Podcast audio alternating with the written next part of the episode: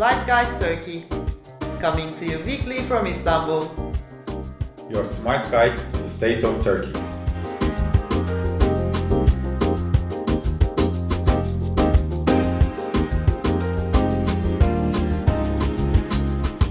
Welcome to Zeitgeist Turkey. This is Cansu Su Çamlıbel. We are coming to you from Istanbul with the support from the German Heinrich Böll Foundation. My podcast partner Can Selçuki is on the line with me today, finally. Hi, Can.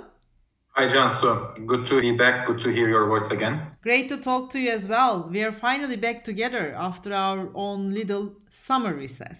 Exactly. Looking forward to it. And the political scene in Turkey is lively as ever. At least this is what I can tell from a journalistic perspective. But I can also see that as posters, you guys have been very, very busy. What is keeping you busy these days? Well, indeed, the heat is on as much as ever. And, there are a couple of developments that seem to be shaping the political scene. The first is obviously, the economic fallout of the COVID is very real and it's here. After the renormalization that began in June, the economic sentiment seemed to improve, albeit relatively, because, economic activity picked up in comparison to, March, April, and May. There was more economic activity and there was a credit boom, consumer credit boom. That sort of helped improve the moods. However, as COVID progressed, it seems like the economic sentiment is taking a sharp negative turn. The uptick that came from normalization is subsiding. The support from the government is also somewhat subsiding. So all in all, the household finances are getting to a very difficult stage. And with this, we see the reflection of this, obviously, on voting intentions of the public. Maybe let me just set the stage, Cansu, by giving the results from our latest poll that we conducted early September, whereby the Governing People's Alliance, formed by MHP and AK Party for the first time, dropped down to 43%, which is a quite a distance from 50+1 that's required to win the presidential election. So this tells me actually that, things are even going to heat up more going forward because, the economic troubles are here. The depreciated lira takes its toll on prices. On the other hand, double-digit unemployment continues. And I think one trouble moment ahead will be realized when ban on firing will be lifted. Because as you know, since the beginning of COVID, the government rightly, in my view, put a ban on firing people, but at the same time, they provided support to private sector for employment. But, how much that support can go on is a question mark. And at the point when the government can no longer provide that support, you can't continue the ban on firing because then the private sector will obviously object to this. So when that ban is lifted, I'm afraid we might see a cascade of unemployed people, and that's trouble ahead. That's why I'm saying that I think politics is going to get even tougher as the ruling coalition tries to keep its electorate on its side, will try to alienate them more. If you allow me, I would like to break down your analysis into pieces because each component of this analysis requires a deeper look. First of all, the deep dive of the Turkish lira. It's fluctuating, but we saw 7.7 in the course of last week, for instance. The finance minister, Berat Albayrak, was making fun of the gloomy predictions that were being put forward usually by the Western financial institutions. And now we see that all those gloomy predictions are unfortunately becoming the reality of the day.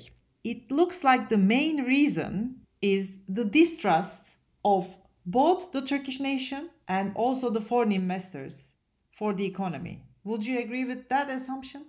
I do agree with that assumption. Obviously, the depreciation of the lira is a combination of internal and external factors. On the external factors, obviously, we don't have much to say.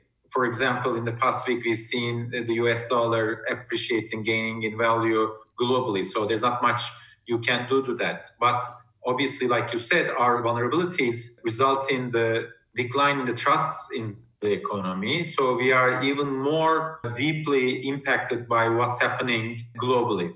But all in all, I think you are right. The main issue is that there's a general distrust to the economy right now in Turkey. When we were discussing the public awareness about the virus in Turkey, your polls 4 or 5 months ago showed us that they did not really fully embrace the importance of this period.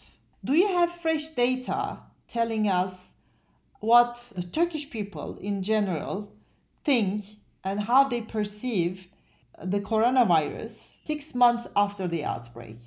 Well, we do actually, Cansu. At the beginning of our September 1st poll, showed that share of people that are either worried or very worried about the virus have reached to 79%. It was also 79% in August. So this is the highest share of worried people since March. And I think the reason is quite simple. In the first 3 months and in the following times, we sort of heard of people getting the virus, but, we always heard stories, a friend of a friend or a friend of a friend of a friend sort of distance. But now there's almost everyone around me, including myself, personally knows someone that has tested positive. So this actually change the perception of the public as to what's really happening. Obviously, the policy response to this has been rather mixed. The initial assumption, if you remember back in March, was that this would probably last around 3 months and then things would be back to normal. After very harsh quarantining in March, April, and May, when we went back to normal in June, we sort of felt that, okay, I think we are, out of the woods. Policy response has been mixed, meaning on the one hand, the health minister was urging people every day to, exercise caution, wear masks, stay at home when possible and whatnot. But at the same time, people were offered cheap credits to go on vacations by the public banks or the university entrance exam, which concerns actually 2 million young people gathering in classrooms and going back to their houses. Also, an important thing to note is that people have lost confidence in the numbers. And I think that's a huge obstacle to fighting the spread of the virus because, in the past months, we've seen the health minister announcing national numbers of people infected, of people cured, or of people who have passed away due to COVID. But on the other hand, we have heard provincial governors announcing city-level numbers that actually surpassed the national average. Exactly. So, this sort of caused an unease with the transparency of the numbers provided. And I think when you lose that kind of trust due to, opaqueness in numbers, then, people don't really take you seriously when you talk about taking measures. Exactly. To prevent the spread. And another important item of the political agenda, apparently goes in line with what you're saying right now, is this debate, discussion around the Turkish Medical Association, TTB.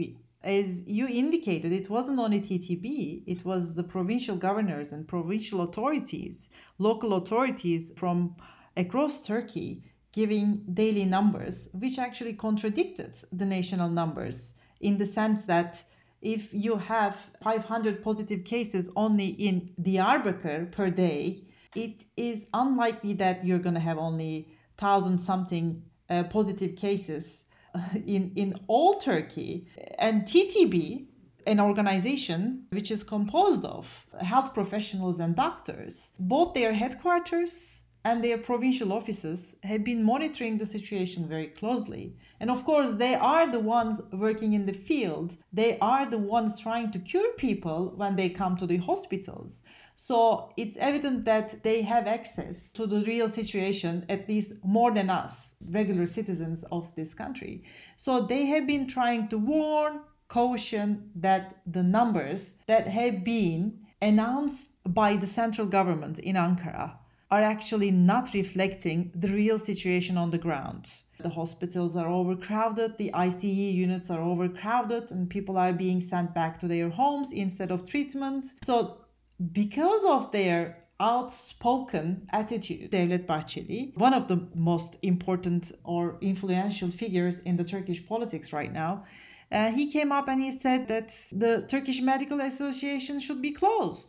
Cansu, let's go to the beginning of this. I mean, yes, the Turkish Medical Association is an NGO that is historically leftist and historically, against the policies of AK Party and MHP or any other right-wing politics for decades. Now, let's put that on the side. And one might even say that there are certain groups within the association that some people might find too much to the left. But let's leave this discussion to one side. But from the beginning, the health ministry refused to talk to the Turkish Medical Association about the handling of the pandemic.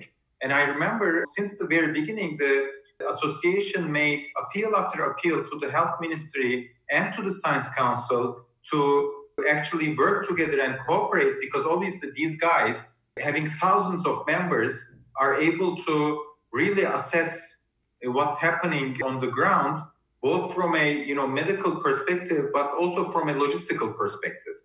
And I think this was a mistake for both the Science Council and the Health Minister to refuse to talk to them. 6 months fast forward, and now the Medical Association, leaving aside again their political inclination, are making very real and important calls to first drive attention to the fact that the pandemic is got out of hand, to put it more correctly, but also they are, putting forward policy suggestions to handle this. I find it rather sad that at a time like this, the political differences between MHP or the ruling bloc and the Medical Association gets in the way of tackling the COVID crisis. I don't think it will come to that, but I think it would set a harmful, detrimental precedent for civil society and democracy at large in Turkey if, as a result of all these discussions, the Turkish Medical Association was indeed shut down. Can, I would like to go back to what you said in your initial remarks about the recent poll that you did regarding how the political parties in Turkey are doing as of September 2020. And this is important because especially back in July, when President Erdogan decided to go ahead with the decision of converting Hagia Sophia back into a mosque, everybody that I could see on Turkish TVs were talking about, oh, this is an election move. He's getting ready for a snap election. And when we were having this discussion in those weeks, you always defended the idea that a snap election, even an early election in Turkey, is highly unlikely. And now we entered the last season of the year. We only have a little over 3 months to close the year. This a sound analysis of the facts on the ground, and you were telling about especially the insecurity and the distrust and the problems in economy and the spike in the coronavirus cases. These are all very difficult policy areas that the government will have to tackle with in the next months. So judging by these factors, we are going to close 2020, I believe, without an election. Do you stand firmly in your earlier analysis that an early election in Turkey right now is kind of out of question?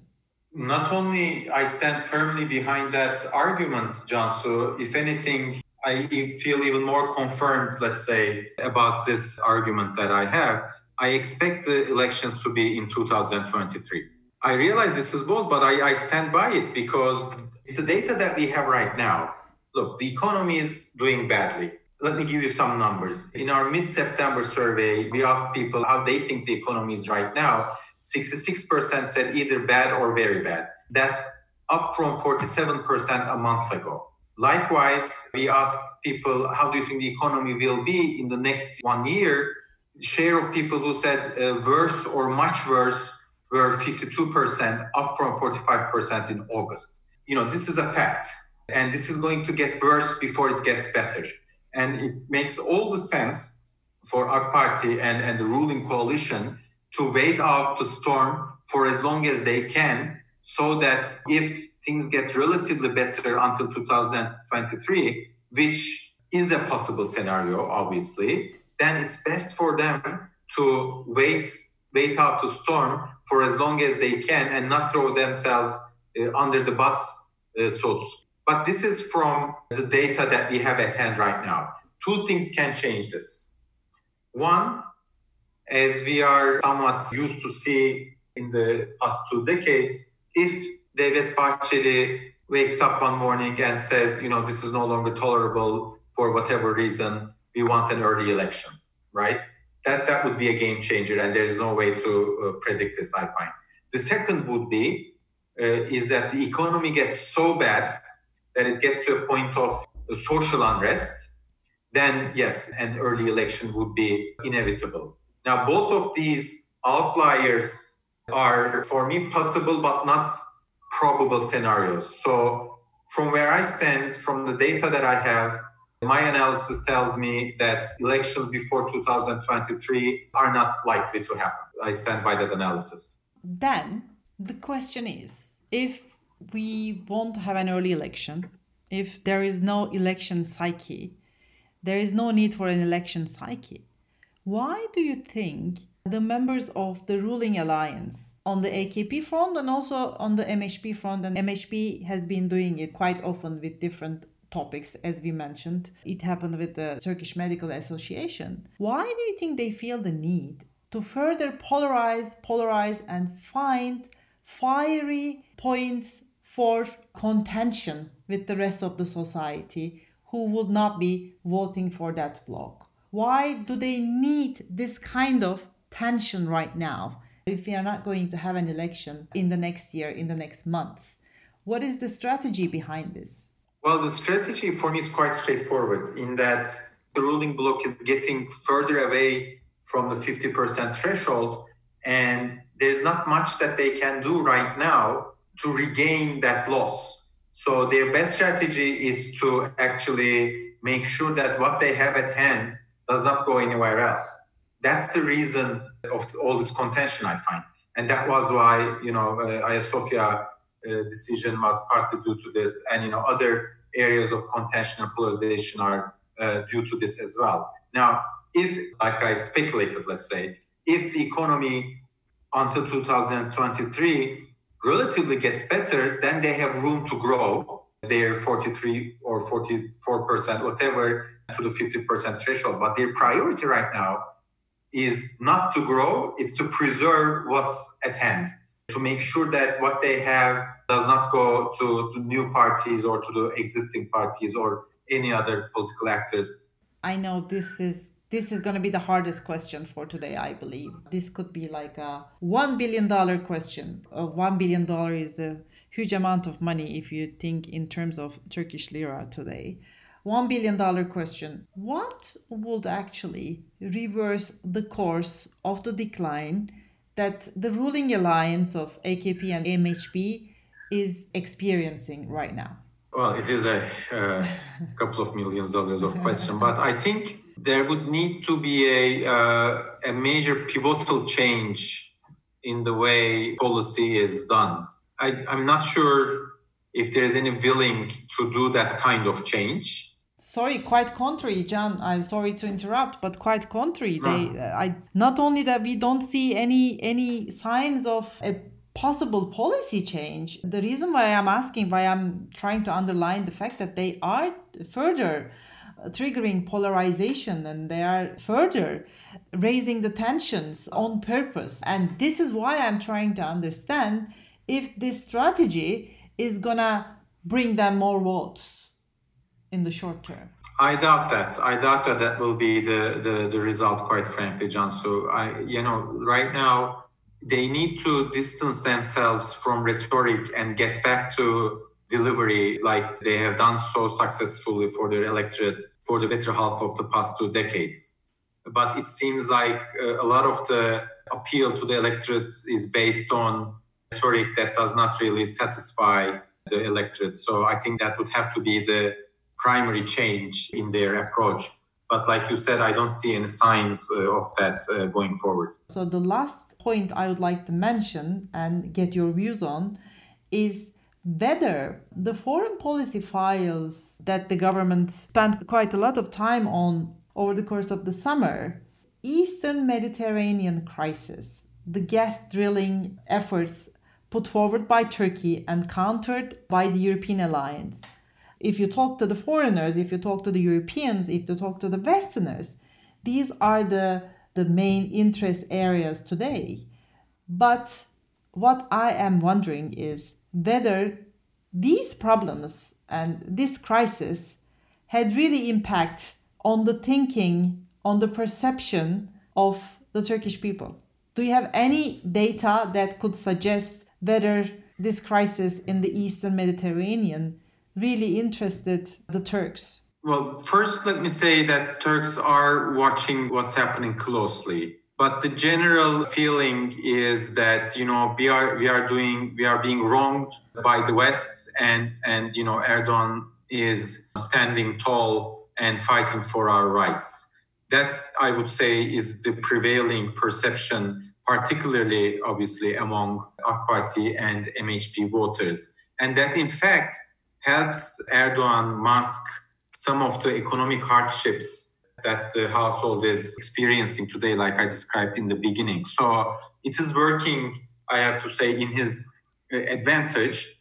For how long he will be able to get the kind of return from foreign relations as he's doing right now, I don't know. Because sooner or later, these issues will have to be settled, unless, obviously, you're willing to go to war.